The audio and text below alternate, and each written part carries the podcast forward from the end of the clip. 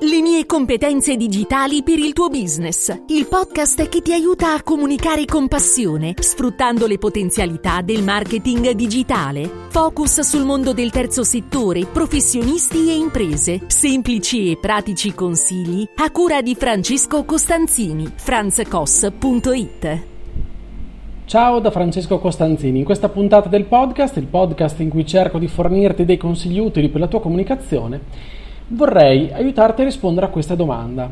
Come ti descrivono i clienti? In realtà la domanda forse più corretta da fare è questa. Come sei percepito? Come sei percepita? È una domanda che pongo a professionisti o imprese quando iniziamo un percorso insieme.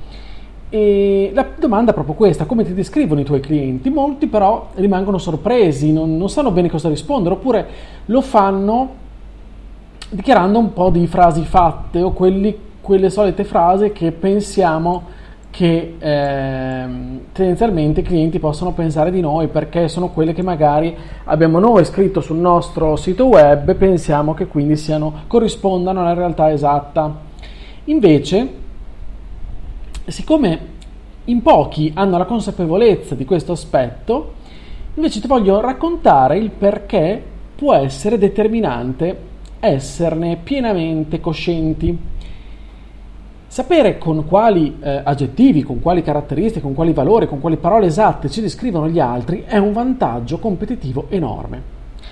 E quindi abbiamo bisogno di comprendere come siamo percepiti ti ricordi no, che il marketing in fin dei conti è una battaglia di percezioni e capire come siamo percepiti noi, come siamo nel, nella testa delle altre persone, come siamo posizionati e poi verificare chiaramente se ciò corrisponde con quello, pensiamo, con quello che pensiamo di essere è un'operazione a dir poco fondamentale.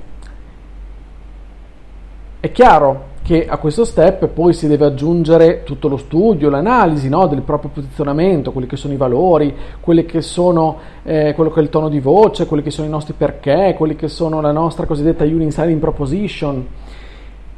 Però tutto questo va confrontato con la realtà ed il percepito degli altri, è il percepito degli altri che, fa la, che fa la differenza, perché fa capire effettivamente se quello che abbiamo dichiarato, quello che abbiamo scritto, quello che abbiamo studiato è un po' aria fritta, oppure corrisponde al vero, oppure ci descrive davvero. L'obiettivo è quello che le cose che scriviamo, che ci definiscono, come ci, come ci definiamo, come ci descriviamo, l'ideale è quello che corrisponda davvero a ciò che le persone percepiscono di noi, le persone conoscono di noi. Ottimo così. Però non è detto che questo accada. Ad esempio, se nella nostra eh, descrizione diciamo, come tanti fanno, di essere attenti al cliente, mentre poi le altre persone nella realtà ci descrivono magari come distratti o frettolosi, probabilmente c'è qualcosa che non torna, c'è qualcosa che non va. Allora, partendo da zero, dobbiamo pensare, configurarci nella mente dei nostri potenziali clienti e dei nostri clienti, configurarci tre aggettivi sostenibili, chiaramente adeguate al nostro contesto, con cui vorremmo che le persone ci identificassero. A quel punto questi, diciamo, tre aggettivi diventano i nostri obiettivi e dobbiamo perseguirli con assoluta coerenza. Se iniziamo a capire come gli altri ci percepiscono, sicuramente sapremo dove dobbiamo andare a migliorare, ciò che è da consolidare, ciò che invece non facciamo per nulla, ciò che invece diamo per scontato e non lo è affatto perché tutto dipende da noi, tutto dipende dal nostro atteggiamento finale che si scontra con la realtà dei fatti.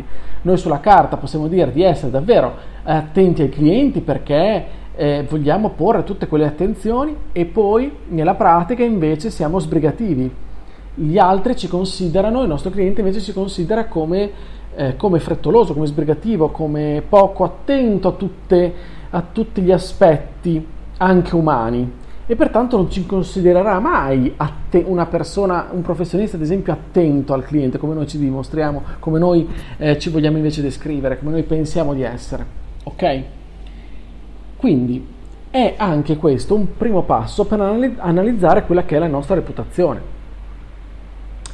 E come possiamo per far carpire, queste inform- per carpire tutte queste informazioni, per capire, per conoscerle, abbiamo bisogno di parlare con le persone, di intervistare i nostri clienti, di eh, domandare loro, magari anche tramite terzi, proprio in modo sincero, come mi vedi?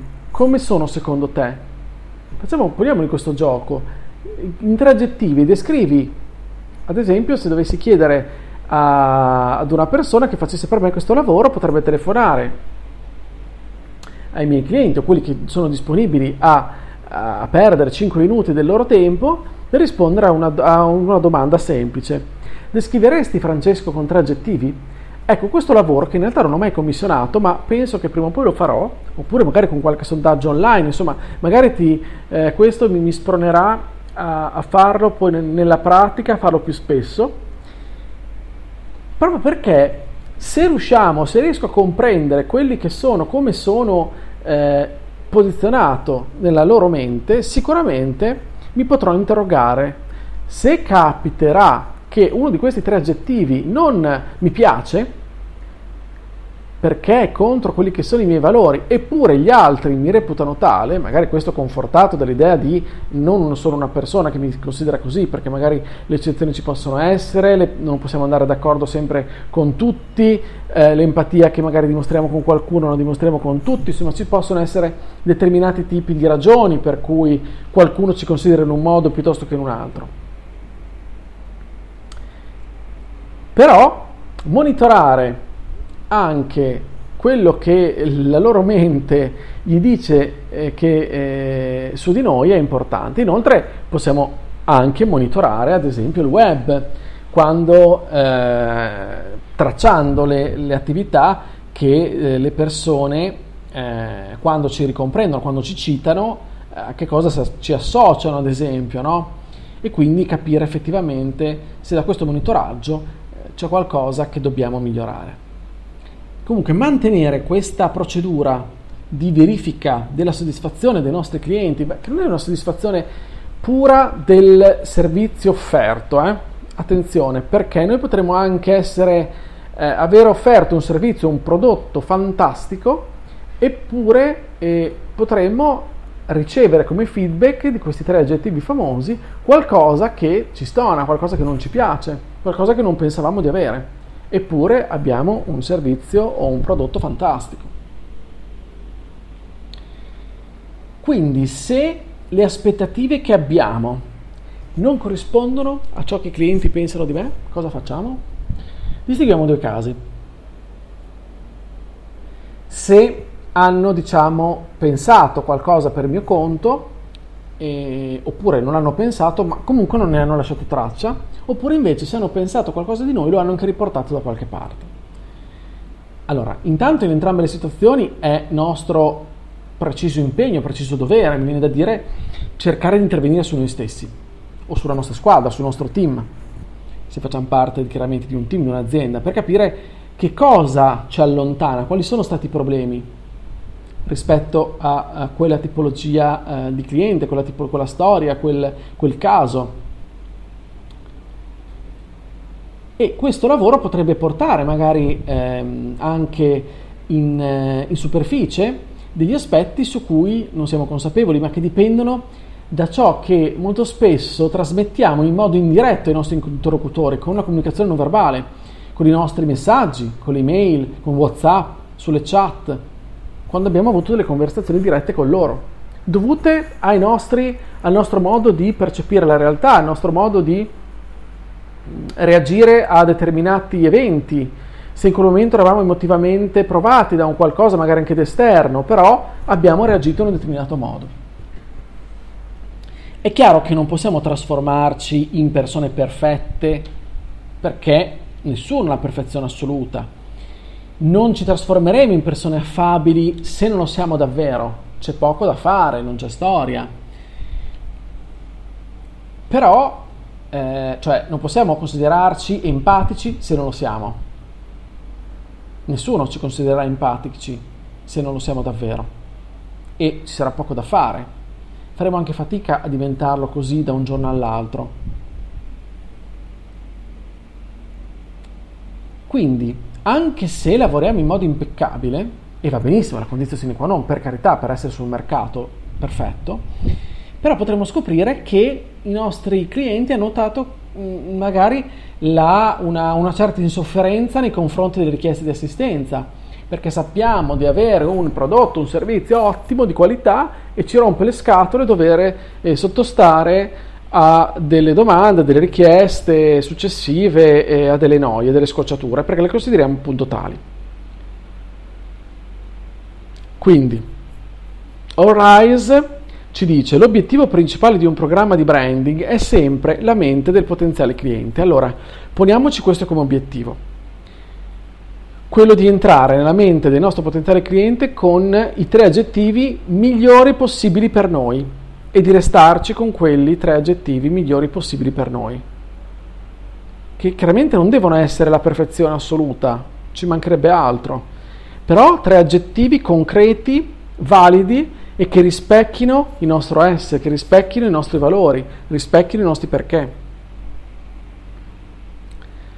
Ma come poi possiamo fare nel concreto per posizionarci nella mente del nostro potenziale cliente? È chiaro che se comunichiamo solo prodotti e servizi e basta, e non comunichiamo la nostra essenza, la nostra unicità, il nostro perché, i, nostro, i nostri valori e quello che le persone possono pensare come, come maggiormente vantaggioso per loro rispetto a quello che offriamo, allora sicuramente non otterremo del, dei vantaggi del posizionamento per la mente del nostro potenziale cliente, sicuramente. Cioè, comunicare solo le offerte, il nostro prodotto, il nostro servizio non ci aiuta a migliorare la percezione che i clienti hanno di noi, i potenziali clienti hanno su di noi. È comunicare il nostro essere, è buttandoci dentro ed essendo proprio noi nella comunicazione. Quindi eh, in tutto il nostro, tutta no, la nostra potenza, diciamo così, umana, in tutte le nostre caratteristiche, quindi mettendo a nudo anche tutte le nostre caratteristiche che riusciremo a comunicare con efficacia, riusciremo a trasmettere qualcosa ai nostri interlocutori e speriamo che questo qualcosa poi sia neanche nella pratica un, un qualcosa di positivo e che quindi quei tre aggettivi di cui abbiamo parlato siano sicuramente, eh, diciamo così, eh, eh positivi per noi. Dobbiamo essere quindi chiari innanzitutto con noi stessi e capire bene come ci stiamo proponendo al mercato e guardarci ogni tanto allo specchio, guardandoci anche con gli occhi, non solo nostri, ma soprattutto dei nostri interlocutori.